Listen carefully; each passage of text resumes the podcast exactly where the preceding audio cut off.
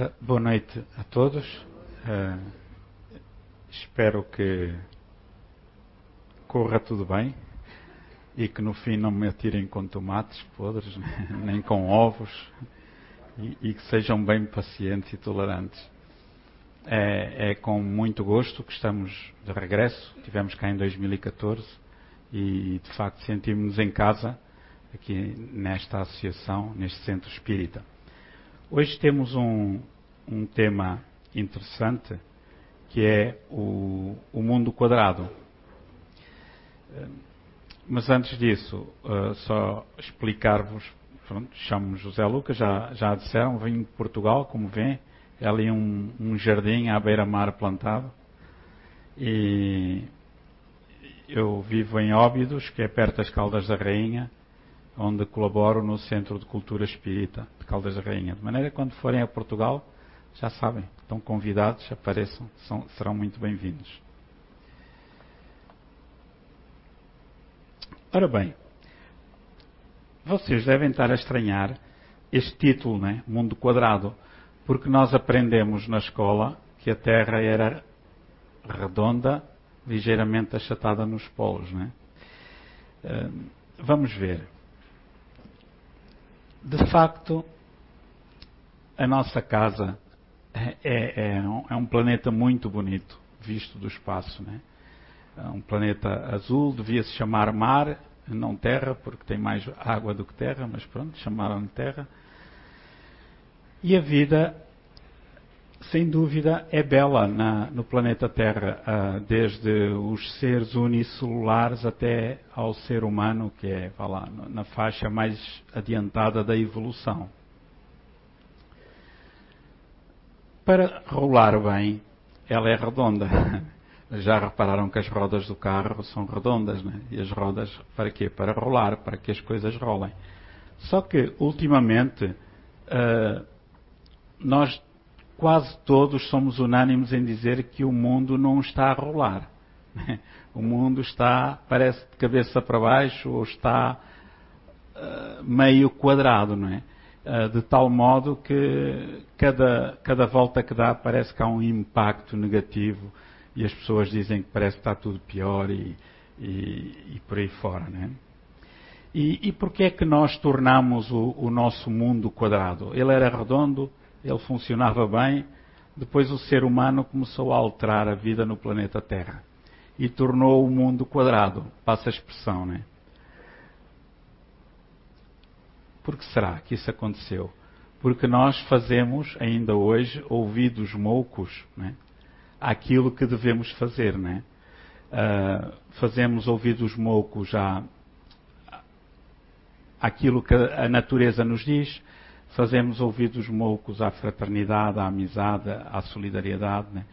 uh, enfim, a fazer ao próximo aquilo que gostaríamos que nos fizessem a nós. Foi uma mensagem que Jesus Nazaré trouxe há dois mil anos e que nós andamos demasiado tempo a tentar interiorizar, né? Nós temos um, um espírito amigo que, que, usa um pseudónimo, Poeta Alegre, Alegre com A minúsculo, uh, e, e, que às vezes nos deixa umas quadras engraçadas. E ele diz assim: Ó oh, gente imatura, que insiste em não existir vida futura, né? Vida para além da morte é realidade irrefutável. Ninguém morre, acredita, seja rico ou miserável. O grande problema é que nós estamos na Terra e passamos, andamos há dois mil anos a bater com a cabeça na parede. Nós vivemos como se fôssemos viver eternamente, sabendo que o nosso corpo vai morrer. Né? Nós vivemos como se não houvesse vida para além da morte. É só esta. Temos de roubar o máximo, então os nossos políticos adoram fazer isso ao povo em qualquer parte do mundo, sem exceção. O Brasil não é exceção. Portugal também temos a nossa dose.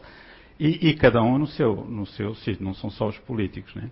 Então, uh, o mundo torna-se quadrado porque nós não temos esta perspectiva de, de imortalidade. Allan Kardec diz no livro dos médiuns que antes de tornarmos as pessoas espíritas, precisamos torná-las espiritualistas. A grande maioria das pessoas não sabe que a vida continua nem sabe da reencarnação, nem da lei de causa e efeito. Portanto, é natural que façam as neiras. Se nós estivéssemos no lugar deles, se calhar também faríamos ao pensar, epá, tenho de aproveitar ao máximo, enquanto aqui ando e depois os outros quando vierem, olhem, que, que tratem da sua vida, não é? Então, por causa dessas ideias é que nós damos muitas cabeçadas. E por isso é que o sofrimento ainda na terra e o mal na terra estão vigentes e estão a sobrepor-se ao bem e à felicidade. Porque nós ainda não decidimos mudar, não é? Ora bem, um dos temas do.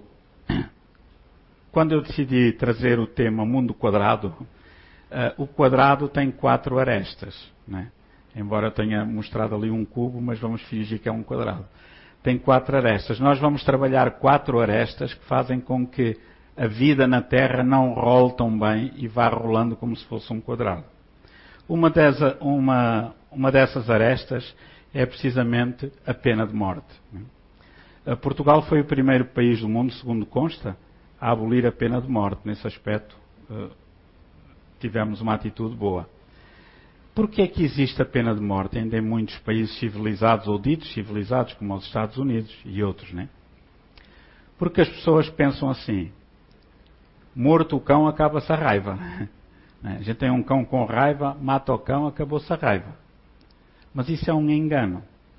Né? Porque se eles soubessem que a vida continua, se eles soubessem que a reencarnação é uma realidade, se eles soubessem da lei de causa e efeito, eles saberiam que a pena de morte não é solução. Porque nós vamos nos livrar daquele espírito violento, vamos enviá-lo à força para o mundo espiritual, ele vai continuar no mundo espiritual a interagir como obsessor com a sociedade que o afastou violentamente e vai reencarnar na mesma sociedade que o, que o, que o afastou para que essa mesma sociedade o eduque. E nós começamos a encontrar os miúdos extremamente violentos nos Estados Unidos e noutros países onde há pena de morte. Né? E perguntamos-nos, mas como é que é possível? Né? É possível porque nós fazemos isso. Agora, reparem uma coisa. Vemos aqui a cadeira elétrica, neste caso adaptada aos ratos. uh, quantas vezes nós vemos um, um ser humano, um assassino, um criminoso, dizemos assim: epá, se não dizemos, até pensamos. Que alívio. Deste já nos vemos livres, já nos vimos livres. Né? Pensamos ou não? Pensamos. Né? É o nosso egoísmo a falar mais alto. E agora coloca-se uma questão, né? E se aquele criminoso que está condenado à cadeira elétrica ou à pena de morte por outra maneira fosse nosso filho? Nós iríamos pensar o mesmo? Provavelmente não provavelmente iríamos dizer assim: meu Deus, ao menos que lhe deem prisão perpétua, né? que lhe deem uma oportunidade, né? porque já é nosso filho. Né? E se nós aprendermos com a doutrina espírita que nenhum de nós tem filhos, são-nos emprestados filhos para nós educarmos, nenhum de nós tem mulheres, tem maridos, nós encontramos para evoluir em conjunto, começamos a ter uma noção de humanidade universal e a ver que afinal muitos de nós estamos aqui, se calhar já fomos irmãos, maridos, mulheres, uns dos outros, amigos, colegas, né? dentro daquela assertiva que Jesus dizia, né? Quem é o meu pai? Quem é a minha mãe? Quem são os meus irmãos? É aquele que faz a vontade do meu pai que está nos céus. Jesus dava aí uma introdução ao que o Espiritismo mais tarde vinha a falar nas famílias espirituais, isto é, nas pessoas que estão no mesmo nível de evolução. Allan Kardec perguntou aos espíritos uh, se algum dia iria desaparecer da legislação humana a pena de morte. E eles responderam que sim, que sem dúvida nenhuma. Né? E olhem que interessante. Né? Uh, isto vai acontecer a uma época ainda muito distante de vós. Passados 160 anos, ainda temos muitos países com a pena de morte. Né? E, de facto, isto vai ser um passo muito grande na, na evolução da, da, humanidade. Nós, uh, na Terra, ainda temos a ilusão do poder. Basta ter uma arma, este não tem corpo para dar um estalo ao outro, mas basta ter uma arma, já é o maior fortalhaço. Mas se a arma encravar, ele passa a ser fraco outra vez. A fortaleza do ser humano hoje depende apenas de fatores exteriores. E, e a, o que a doutrina espírita nos ensina é que a nossa maior fortaleza está no nosso íntimo, está dentro de nós. Né? Vemos o caso agora dos Estados Unidos da América, a maior potência mundial bélica, a maior potência nuclear do mundo. Bastou um simples furacão e eles ficam completamente sem saber o que fazer. Parece que é uma lição que a natureza vem alertar a humanidade, né? Uh, para que nós deixemos de ser tão orgulhosos. Então, uh, o poeta alegre diz-nos: pensem bem, meus irmãos, ao atentarem contra a vida, não somos donos dela, não apressemos a partida. Deus é Pai soberano, confiemos no Senhor, pois a alegria vem quando cessa a nossa dor. Okay. Muitas vezes nós andamos camuflados. Quem é que não anda de nós? Nós dizemos as coisas que os outros querem ouvir. Nós vestimos-nos como os outros, achamos que os outros vão gostar. Né? Uh, nós dizemos a, e fazemos as coisas que achamos que são politicamente corretas ou socialmente corretas de certo modo, nós andamos camuflados. Não fazemos aquilo que queremos ou que pensamos, ou, ou não dizemos o que queremos ou não fazemos o, o que desejamos. Né? Porquê? Porque temos muitos interesses. Mas quando nós chegamos ao mundo espiritual, a camuflagem cai toda. E nós ficamos apenas com o nosso património, com os nossos sentimentos, pensamentos, com as nossas atitudes. Vamos entrar agora numa outra aresta. Vamos largar a pena de morte e vamos entrar no homicídio. O homicídio é uma prática muito antiga né, no planeta Terra. Antigamente havia umas armas bem mais elementares, né? como estas. Uh, ainda há em alguns países. Uh, no entanto, é, é, algo que nos preocupa muito. Né? Não é só no Brasil que, infelizmente, há esta guerra uh, aparentemente anónima, que é do, do homicídio. Né? O homicídio está no auge da, da nossa existência. Uh, é uma coisa impressionante. Nós ligamos a televisão e tudo o que seja abaixo de 100 mortes por dia já não é notícia. Já não é. Quando se ouve falar que morreram 200, 300 a tentar atravessar o mar Mediterrâneo do norte da África para a Europa, já não é notícia. Porque não somos nós que lá estamos dentro dos botes de borracha. É? E em vez de fazermos o amai-vos uns aos outros que Jesus ensinou, nós pomos um R, armai-vos uns contra os outros. E andamos sempre armados. Ou é com armas ou com bastões, etc. Em último caso, é com uma arma terrível, que é a língua. É? A língua é uma arma que pode destruir, uh, num momento, muitas vidas. Né? Eu confesso que às vezes tenho dificuldade uh, em, em viver no planeta Terra, mas vou tentar aprender. Não é que eu seja um ser superior, nada disso. Mas está a ficar difícil. Porque esta do armar.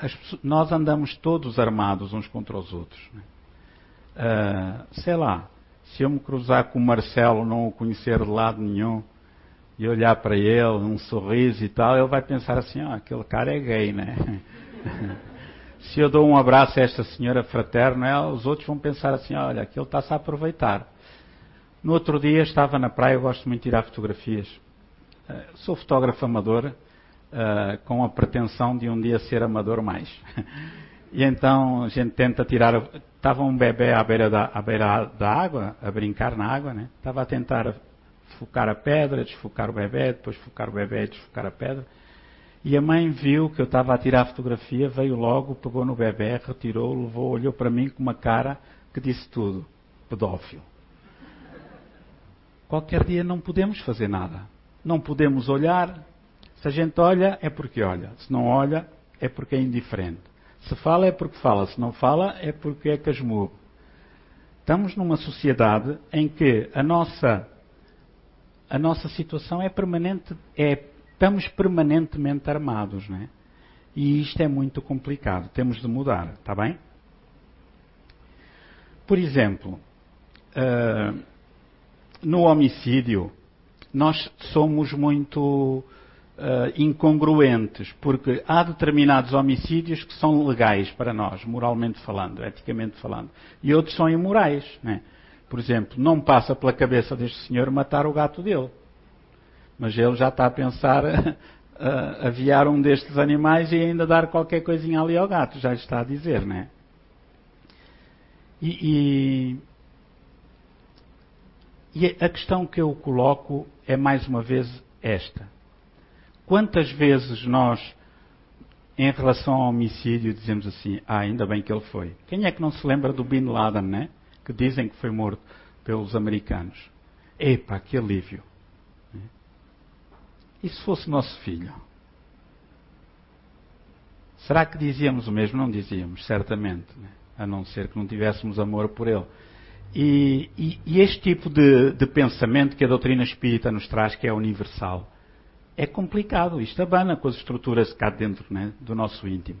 Abana com aquelas estruturas que, que nos ensinaram das tradições das religiões antigas começa-nos a, começa a fazer pensar assim: espera aí, aquele ditador, aquele assassino é meu irmão.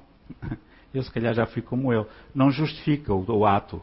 Não temos de ser coniventes com o erro, não é? Mas já somos convidados a pensar de outra maneira. Só que é uma maneira de pensar muito mais para a frente e que incomoda. E incomoda porque mexe com os nossos sentimentos. É? Eu tenho aqui um filme, um pequenino filme, para vos mostrar uh, que é, é, é, em relação ao sentimento que mais mata na Terra. E há pessoas que estão mortas sem saber. Não, não desencarnaram, mas já morreram. Sabem qual é? É a indiferença. A indiferença é a, o sentimento que mais mata. É a pior coisa que existe na vida. E, e, preocupantemente, nós hoje em dia estamos a viver muita indiferença. Né? Reparem, eu vou puxar atrás, isto não tem som, isto é num país, esta senhora é atropelada, e vejam bem, ninguém socorre a senhora. Esta fez que não viu, cada um vai para a sua vida, e isto, ah pois, vocês não estão a ver. Olha, só, só agora é que eu me apercebi disto. Pronto. Ok. Então vamos fazer isto de outra maneira.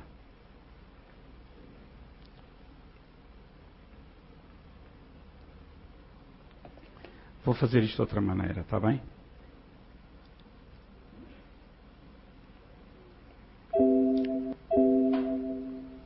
Function F5.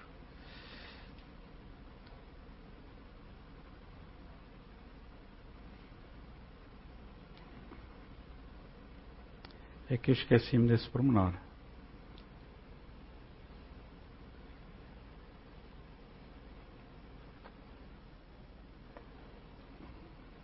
Isto foi só um, é, um, uma pequena segunda cá, duplicar aqui. Não, mas o cara não quer mesmo.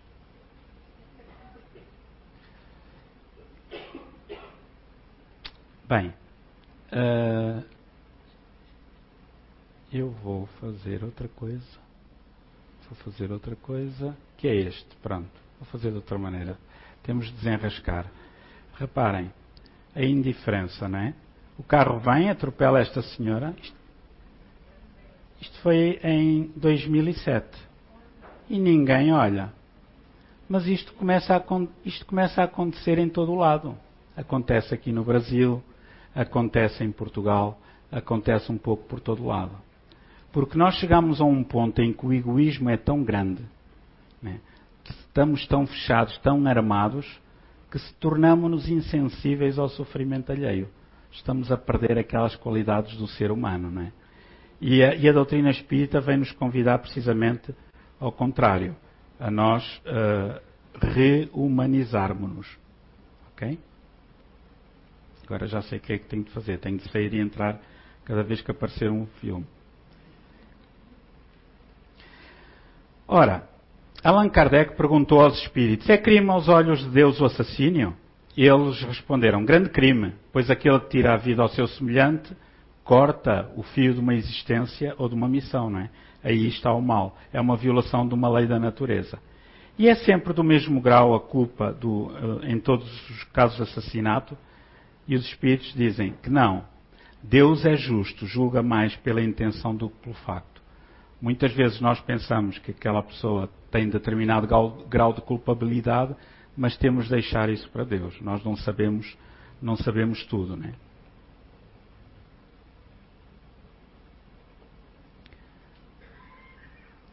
Reparem, tem, temos aqui um, um, um outro vídeo que eu gostava de partilhar convosco, para, ver, para nós vermos quantos assassinatos passam em colo. Este senhor não gosta da sogra. E então sabe que a sogra tem um horror a espíritos, tem medo. E então apanhou-a a dormir e olhem o que ele fez.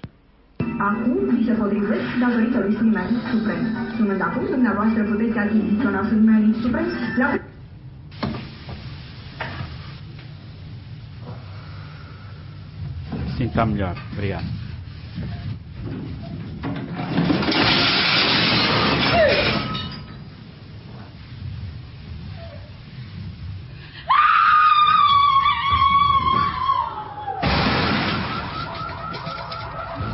diz ele, serviço completo.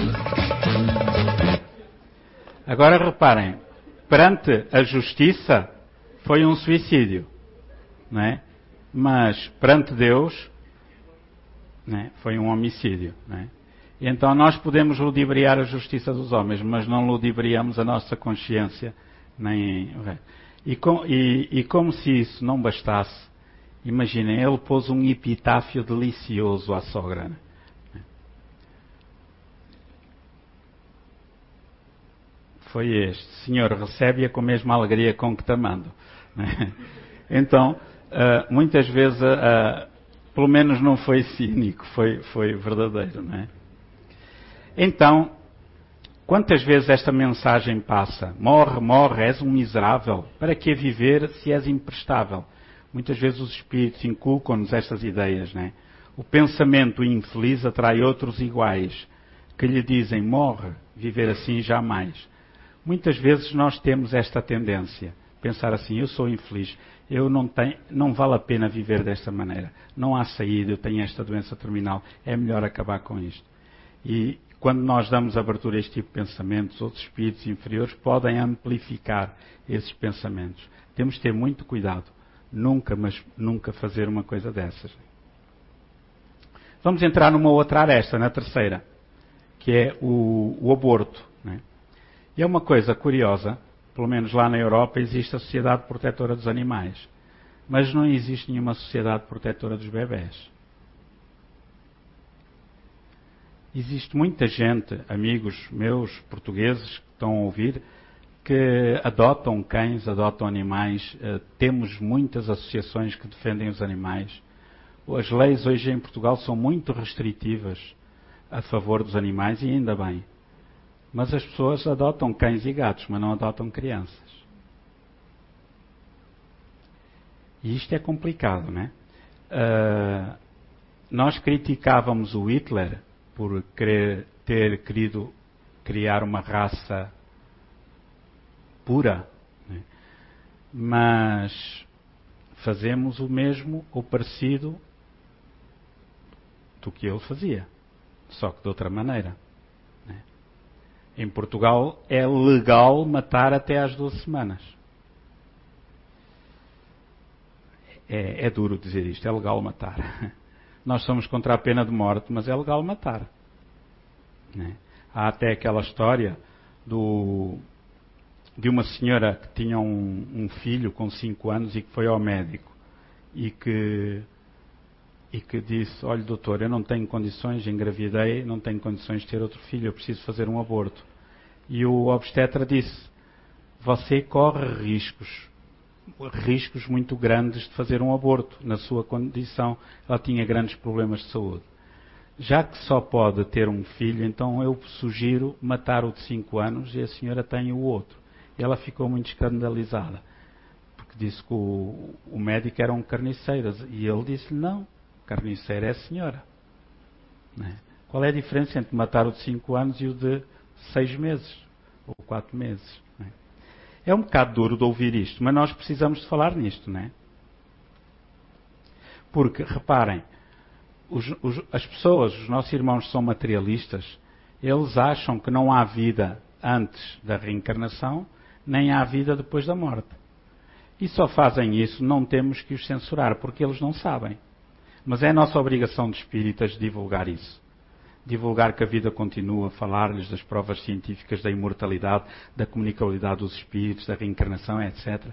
Dar jornais de espiritismo. No, no aniversário, no, no nível, como vocês dizem, né? em vez de oferecer um cacozinho que a pessoa agradece, ah, muito bonito, e guarda, ofereçam um livro dos espíritos. Ah, mas eu não vou oferecer o livro dos espíritos. Vamos, vamos dar uma coisa boa. Eu agora só ofereço livros espíritas nos aniversários.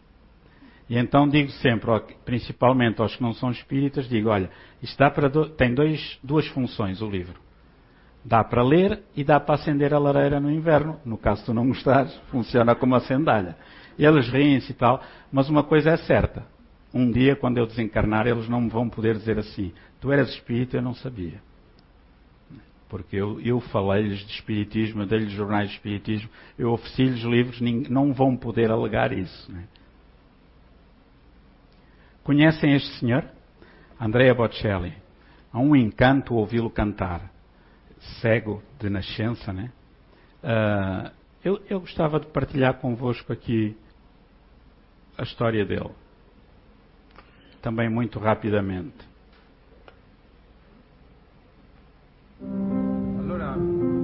contada na primeira pessoa.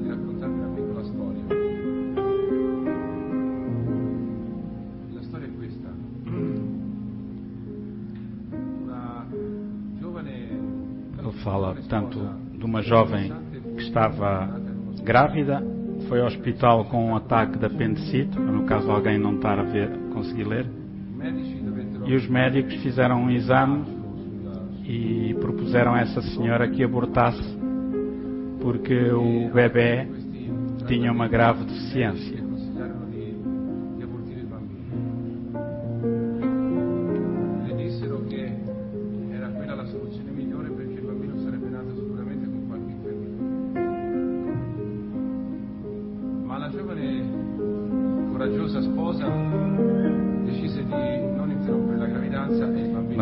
Jovem senhora disse que não iria abortar que iria receber o filho mesmo deficiente, que é, foi a mãe dele, e o filho era ele. Agora imaginem se, se a mãe tivesse abortado, tinha, o André Bocelli teria de procurar outra mãe, né? e tínhamos perdido este talento. E ele hoje leva uma vida perfeitamente normal, casou, teve filhos, canta e encanta ao longo do mundo, não é? Muito bem. Voltando aqui à, à nossa palestra, muitas vezes, quando nós somos um bocado hipócritas quando falamos de aborto, né? Uh, nenhum de nós tem o direito de apontar o dedo do outro. Né? Há pessoas que acham que há abortos mais legais do que outros. Né? Estava no lixo reciclável este bebê, ele foi mudar e pôs no lixo orgânico. Né? Porque o povo não tinha consciência, estava isto é um bocado duro, mas esta é a realidade do dia a dia. Diariamente nós matamos crianças em todo o mundo por egoísmo ou porque a criança é deficiente ou porque isto ou porque aquilo. Não temos ainda uma consciência que somos espíritos imortais e que a pessoa que vem com um corpo com uma deficiência vem para evoluir. É uma pessoa que tem tão, tanto direito à vida como aos outros, não é? E, e os espíritos dizem-nos que o aborto é, é, é aceitável do ponto de vista espiritual quando a vida da mãe corre perigo. É preferível cortar uma vida que está a começar do que cortar uma vida que vai a meio. Né? É o chamado aborto terapêutico. E Kardec uh, perguntou aos espíritos: são contrários à lei da natureza e às leis dos costumes humanos aquilo que tem por fim criar obstáculos à reprodução? Eles dizem que sim. Tudo o que embaraça a natureza na sua marcha é contrário à lei geral. É óbvio que no tempo de Allan Kardec não havia preservativos, não havia a pílula anticoncepcional, não havia esses meios de contracepção, que são perfeitamente uh, normais e, e, e desejáveis de, de, de, utilizar. Agora, vamos ver uma outra situação. Vamos imaginar um diálogo entre dois gêmeos no útero materno. Um é materialista, o outro é espiritualista. E vamos fazer uma comparação entre este diálogo e o que se passa no planeta Terra. Pode ser? No ventre de uma mulher grávida, dois bebés falavam. Acreditas na vida pós-parto? Claro, tem que haver alguma coisa. Se calhar estamos aqui a preparar-nos para o que vamos ser. Disparate. Não há vida depois do parto. Como é que seria verdadeiramente essa vida? Não sei, mas com certeza deve haver mais luz que aqui. Talvez até consigas andar com os próprios pés e comer com a própria boca. Isso é absurdo. Andar é impossível. E comer com a boca? Completamente ridículo. O cordão umbilical é que nos alimenta. Só te digo isto. A vida após o parto não é possível. O cordão umbilical é muito curto. Eu cá tenho a certeza que há alguma coisa. Com certeza apenas diferente daquilo a que estamos habituados aqui. Mas nunca ninguém voltou de lá para contar. O parto é o final e mais nada. Angústia prolongada na escuridão. Bom, não sei como é que vai ser depois do parto, mas tenho a certeza que a mãe vai tratar de nós. Mãe, você acredita nisso? E onde é que ela supostamente está? Onde? Em toda a nossa volta. Vivemos nela e através dela. Sem ela nada existiria. Eu não acredito nisso. Nunca vi mãe nenhuma, porque simplesmente não existe. Então, mas quando estamos em silêncio, não a consegues ouvir cantar e falar? E não a sentes a afagar o nosso mundo? Sabes, eu acho mesmo que nos espera a vida real e que esta é só uma preparação para ela. Esquece, isso são aquelas tretas da fé. São aquelas tretas da fé. ok. Muito bem. Uh, isto este diálogo pareceu ridículo, não é? Para nós humanos, não é? Agora, o que é que pensarão os nossos irmãos superiores, não é? Perante nós que estamos na Terra e que achamos que Deus não existe, que andamos apenas distraídos, não é? Ok. O poeta alegre diz-nos que Deus é amor, não é carrasco, não senhor. A todos dá a oportunidade de resgatar a sua dor. Isto em relação ao aborto. Muitas podem estar aqui pessoas que já fizeram aborto. Muitas pessoas que já fizeram aborto ou que ajudaram a fazer, nomeadamente os, os homens, uh, que são tão responsáveis como as mulheres, muitas vezes nós uh, temos aquele complexo de culpa. Né? E eu fiz um aborto. Mas eu fiz um aborto há 20 anos, há 10 anos, há 5 anos, eu não sabia. Não tinha o conhecimento espírita. Eu não posso julgar hoje, com o conhecimento que tenho, pela, pela asneira que fiz ontem. Né? Uh, isso não é justo. No, nós estamos num processo de autoflagelação mental e estamos-nos autocastigar, né? Estamos-nos a autodestruir. Não temos direito de fazer isso. Se cometemos algum erro, tudo bem. Temos sempre hipótese de reparar esse erro. E é isso que. O importante é que agora que temos o conhecimento que não o façamos. É isso que o poeta Alecre nos diz. Né? Se o aborto fizeste, não sintas culpa, levanta a cabeça e vai à luta. Né? A vida é a oportunidade de corrigir com alegria o erro de outrora que nos fazia azia. Muitas vezes aquele bebê que nós abortamos depois na próxima gravidez, às tantas volta. E alguns até se conhecem, já se vê logo que é rapaz ou rapariga. Né? Temos no caso do suicídio uh, um, é nesta aresta, a, a última, uma coisa interessante, que é, nós sabemos que o cigarro mata, mas nós fumamos. Uh, mata lentamente, claro. Né? E, a, e a, eu, quando fumava, também dizia, dava essa resposta. Eu também não quero morrer depressa. Que é a resposta que todo fumante, como o fumador, uh, dá? Uh, o suicídio é o maior equívoco à face da Terra. Maior ainda do que aquele das pessoas que dizem que Deus não existe, que a vida não continua. Porque esse equívoco é fácil de, de remendar. Porque os ateus ou os, ou os agnósticos, quando desencarnarem, eles vão verificar E se tiverem agido bem, se estiverem serenos, tranquilos, vão estar bem no mundo espiritual. Mas quem se suicida atrasa em 100, 200, 300, 400, 500 anos a sua evolução, com muitas doses de sofrimento. Os suicidas dizem que não há palavras para descrever o que eles passam no mundo espiritual. E quando se manifestam, às vezes com muita dificuldade para o médium que os recebe, porque traz muito sofrimento, eles dizem, por amor de Deus, digam aí para que ninguém se mate. Porque a maior frustração do suicida é verificar que a vida continua. Ele cria, muitos deles dizem através dos médios, eu só quero morrer. Eu só quero morrer. mas a morte não existe. Né? A gente muda de palco, né? do palco da vida. Então, muitos de nós, quando temos um, um desaire financeiro, quando vamos à falência, quando ficamos desempregados, né? pensamos, vamos nos suicidar. Mas geralmente nós queremos é ajuda, levamos a boia, né? Ok? Agora reparem uma coisa. Na Terra, uh, eu se calhar estou-me a distrair.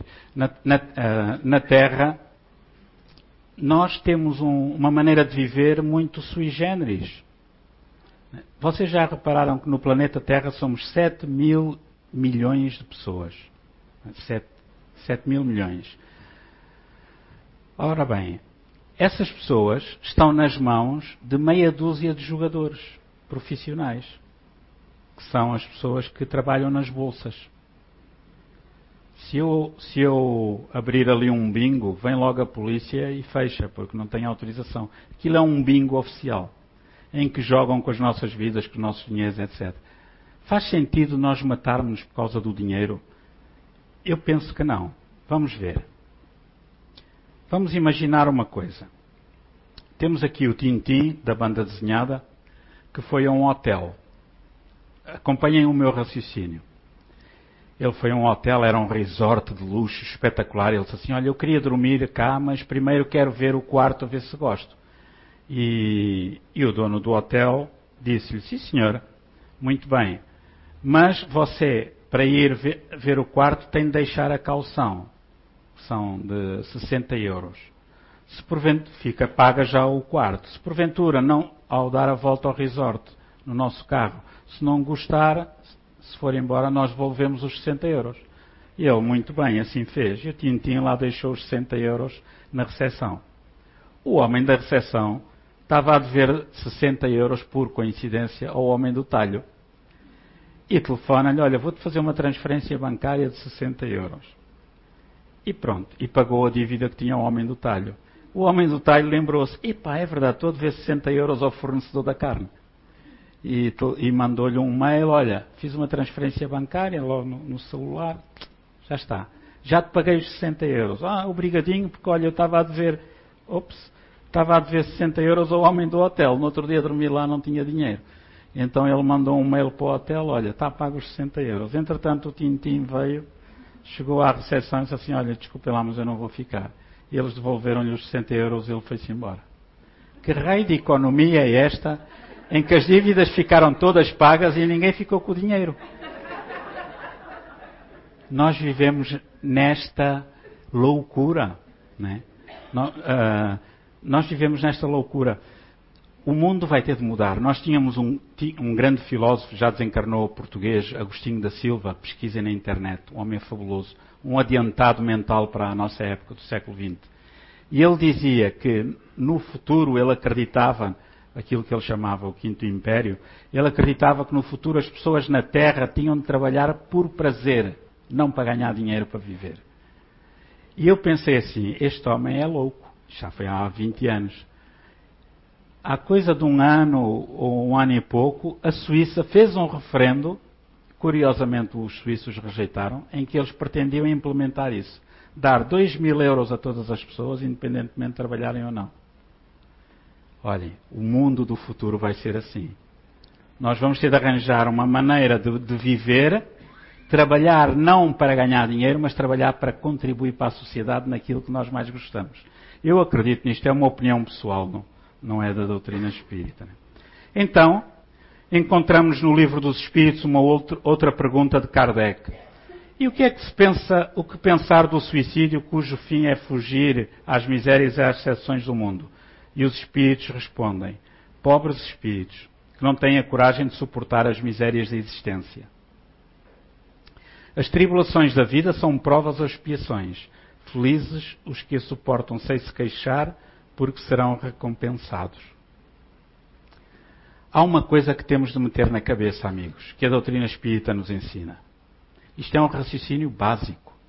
Aquela senhora tem ali uma bebê no colo, não sei se tem outro filho ou não. 16 filhos? Ah, agora assustei-me. E, e, ele já dá os parabéns. Então, tem dois filhos.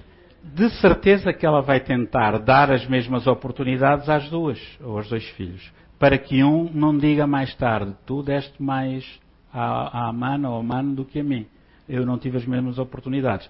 Se nós somos espíritos pouco evoluídos fazemos isso, será que Deus não faz pelo menos o mesmo? Ora, racionalmente, nós conseguimos chegar aí. Ora, se Deus faz pelo menos o mesmo, dá as mesmas oportunidades a todos, será que Deus permite que nós reencarnemos com uma dificuldade superior às nossas forças? Só se Deus fosse um crápula. Aquela senhora de certeza que não dá um saco de 20 quilos para a menina levar, porque ela não aguenta. Então Deus não me vai dar uma, um karma, uma dificuldade superior às minhas capacidades psíquicas e mentais. Né? Agora, quando nós pensarmos eu não aguento mais, estamos a pensar mal. Estamos a ver com os óculos desfocados, embaciados pelo pessimismo. É a altura de pegar num telefone, de ligar para a linha de apoio à vida, de ligar para um amigo, de ligar para alguém para abrir uma janela, que nos ajuda a ver a vida com, outro, com outros olhos. Reparem, há, há situações na vida em que nós pensamos que não há saída nenhuma, como é o caso deste senhor, que se vai atirar a água com a boia e com a pedra. Mas às vezes, de repente, embora o Espiritismo defenda que não há milagres, há pequeninos milagres que podem acontecer. Ora, ora vejam.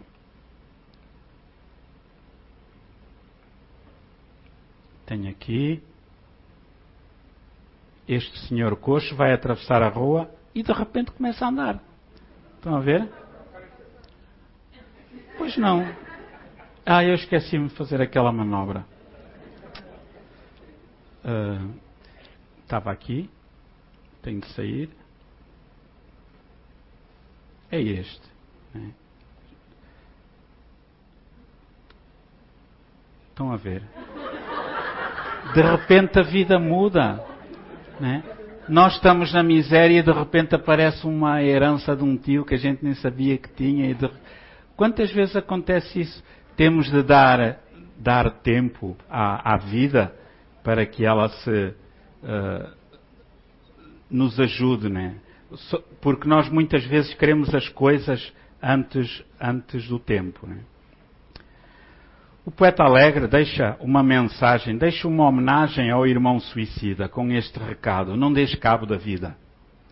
E se ela te for dura ao ponto de quereres morrer, espera um pouco mais. Deus parará o teu sofrer. Não adianta nós termos decisões radicais, né? Como este indivíduo, olha, atenção que eu vou treinar, não volto a explicar, pudera também não tinha hipótese, né? E então, procuremos sempre evitar as situações de, de, que sejam dramáticas, que sejam de não, ponto não retorno. Né? Este mundo quadrado em que nós estamos, em que assentam aquelas quatro arestas, o aborto, o suicídio, o homicídio e a pena de morte, ele pode voltar a ser redondo. Basta que nós acabemos com esta mortandade desnecessária, basta que deixemos de nos armar e passemos-nos a amar. Eu, eu, queria partilhar convosco aqui um, um, pequenino filme, é muito pequeno. Uh, Lembram-se daquele avião que, que, aterrou no rio Hudson, nos Estados Unidos? Descolou, apanhou um bando de gansos que entraram nos motores, o piloto teve de desligar os motores e, e aterrou e toda a gente salvou graças a, ao profissionalismo do piloto. Né? Uh, e temos aqui um testemunho de uma pessoa que ia dentro desse avião. E o que ele conta é altamente tocante. e, e tem muito a ver com a, com a doutrina espírita.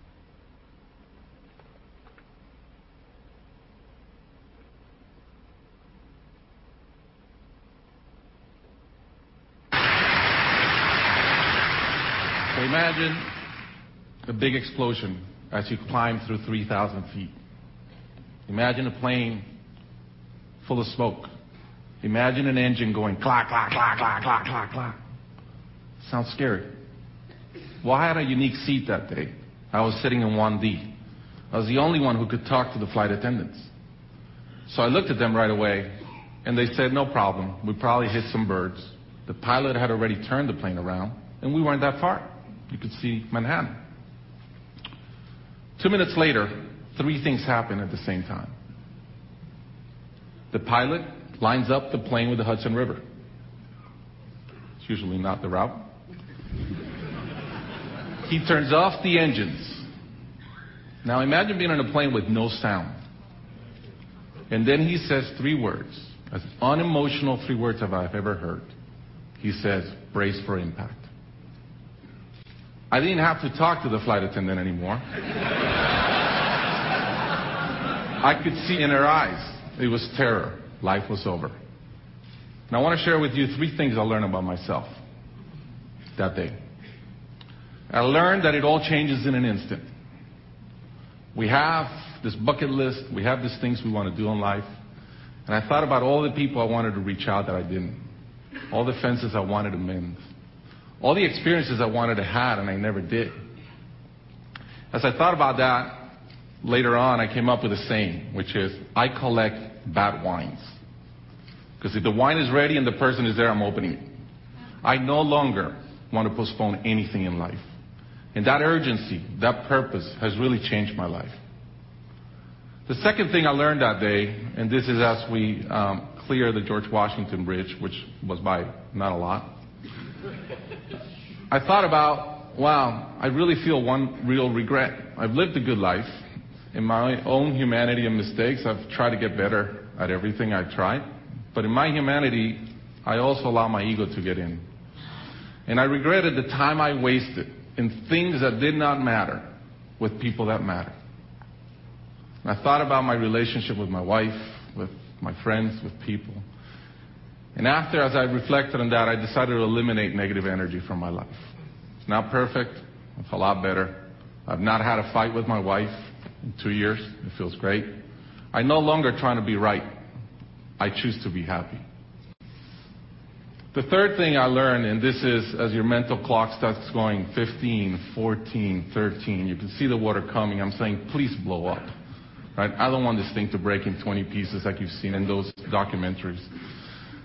And as we're coming down, I had a sense of, wow, dying is not scary. It's almost like we've been preparing for it our whole lives. But it was very sad. I didn't want to go. I love my life. And that sadness really framed in one thought, which is, I only wish for one thing. I only wish I could see my kids grow up. About a month later, I was in a performance by my daughter, first grader, not much artistic talent. Yet. And I'm bawling. I'm crying like a little kid. And it made all the sense in the world to me.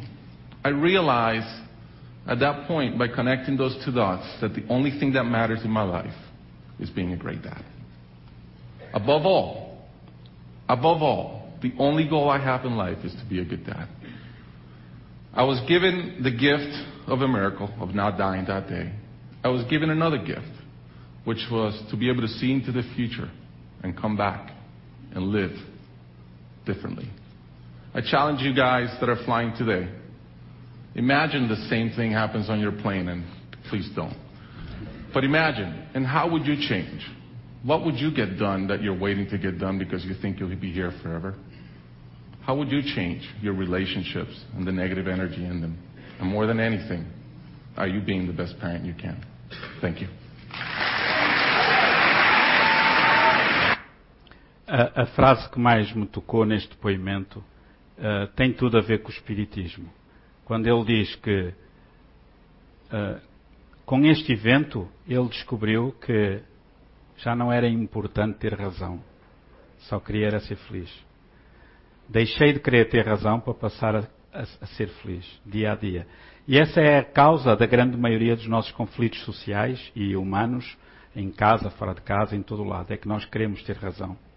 Nós queremos mandar no outro. Queremos impingir a nossa fé ao outro. O nosso clube de futebol, as nossas opiniões, etc. E a doutrina espírita faz-nos esse convite. Dizer assim, olha, se o outro quer bater com a cabeça na parede, tudo bem, ele é livre. Não sejas conivente com o erro, mas deixa-o pensar como ele quer. Dá a tua opinião, dá a tua sugestão. Ele não quer ajuda, tudo bem. Ama-o assim como ele é. É difícil, não é? Mas é possível. Então, na obra de Allan Kardec, uh, Kardec dizia que o Espiritismo marcha ao lado da ciência oficial, a ciência espírita. Mas não se detém onde esta para. Vai um bocadinho mais além, né? estamos quase a terminar. E, e, fica à espera que a ciência oficial confirme as teses espíritas. Né? E ele pergunta: de que maneira é que o Espiritismo pode contribuir para o progresso? E os Espíritos dizem: destruindo o materialismo, que é uma das chagas da sociedade. O principal inimigo da doutrina espírita e da evolução é o materialismo. É aí que nós temos de trabalhar. Explicar às pessoas que a vida continua, explicar-lhes que elas não distraídas. Né? E, deixando a vida futura de estar velada pela dúvida, o homem vai perceber melhor que por meio do presente lhe é dado preparar o seu futuro. Né? Portanto, ao fim e ao cabo, é abolir os prejuízos das seitas, castas e cores ensina ao homem a grande solidariedade. A doutrina espírita é universal, universalista. Não é mais uma seita, mais uma religião contra as outras, não. É uma doutrina universalista que amplifica uma coisa que as pessoas chamam de religião, mas que está errada. É religiosidade, espiritualidade. Aumenta aquele sentimento que nos aproxima de Deus, que é a espiritualidade. Né? Então, estamos mesmo a terminar, companheiros. Uh, esta é a nova geração, a geração da nova era, que já aí está, né? dos, na casa dos 40 anos para baixo, por hipótese, que já estão a tentar consertar a terra, né? a acabar com o aborto, com o suicídio, com o homicídio, com a pena de morte, para que a terra se torne mais feliz, não sofra tanto. Né? Nós, reparem, se toda a gente poluísse tanto como Portugal, fizessem tanto lixo, aliás, como Portugal, eram precisas 2,3 terras. Portugal não é dos piores. Né? Temos a China, os Estados Unidos, a Índia, etc. Né? E, é, é, muito. Reparem, no dia 2 de agosto nós terminamos, acabamos com, com todo o plafond anual que a Terra já tinha. Portanto, a partir do dia 3 de agosto já estamos a gastar recursos a mais, estamos a sobrecarregar a Terra. Todos os recursos hídricos, uh, todos os níveis que a Terra tinha para o ano 2017 foram esgotados no dia 2 de agosto deste ano. O que significa que nós estamos a dar cabo da nossa casa. Temos de ter essa consciência. Né? Porque nós vivemos com demasiadas coisas. Temos de ter, viver com menos. Né? Temos um, um, um celular bom, mas se sai o último modelo, a gente compra logo outro. Porquê? Se aquele ainda está bom, não é? Se temos um carro bom, mas sai um modelo novo, vamos logo trocar, mas porquê? Se aquele ainda está bom. Então temos, temos de poupar recursos ao planeta. Né? E para terminar, uh, não sei se conhecem, há um músico brasileiro de São Paulo, músico espírita, Moacir Camargo, uh, que só faz músicas espíritas, principalmente para crianças. E ele musicou de, de modo próprio uma, uma psicofonia do, do espírito poeta alegre e eu vou tentar dar a volta aqui ao sistema. Está.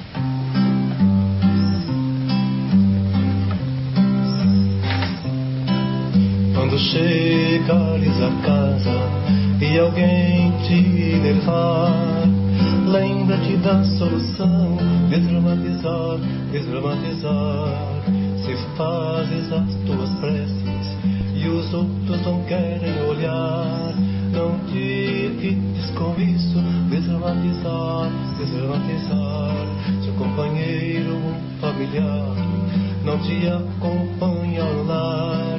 Não percas a paciência, desdramatizar, desdramatizar. O desemprego bate a porta, o teu negócio foi ao ar. Não penses no suicídio, desdramatizar, desdramatizar. Com pensamento em Deus, temos outro olhar. A vida fica mais bela se consigo desdramatizar. Uma janela, uma nova janela se abre, que esperança te vem dar.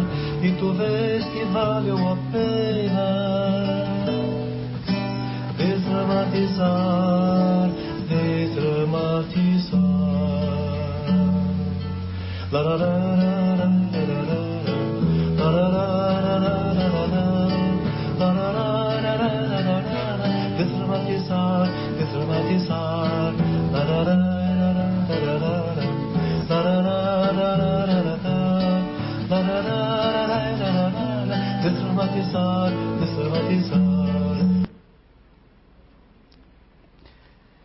Esta foi a nossa bibliografia.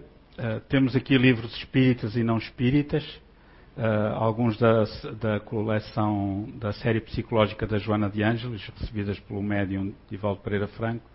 Temos aqui um, a codificação espírita, um livro Medicina Vibracional muito bom, que não é espírita, sobre pesquisas de vários cientistas na área fronteira, fronteiriça do espírito um livro do Dr. David Fontana, que é um psicólogo inglês, uh, Há Vida para Além da Morte, e histórias que os espíritos contaram, que é de, do poeta Alegre, e o Vida Feliz também. Então, companheiros, tudo, e agora é mesmo o último slide, uh, há uma terra em Portugal chamada Felizes. Né? E olhem a tendência para o sofrimento do ser humano. Fui eu que tirei esta fotografia. Parei o carro na estrada tirei a fotografia à placa e fui-me embora. Né? Eu podia ter seguido aquela direção e ir para Felizes, né? fui bem burro, agora não sei onde é que é, sei que é alguns a meio do caminho. Então é isto que nós andamos todos à procura. De, não vamos ser felizes na Terra a 100%, mas que sejamos quando for possível, a 10%, a 20%, a 30% e a 40%.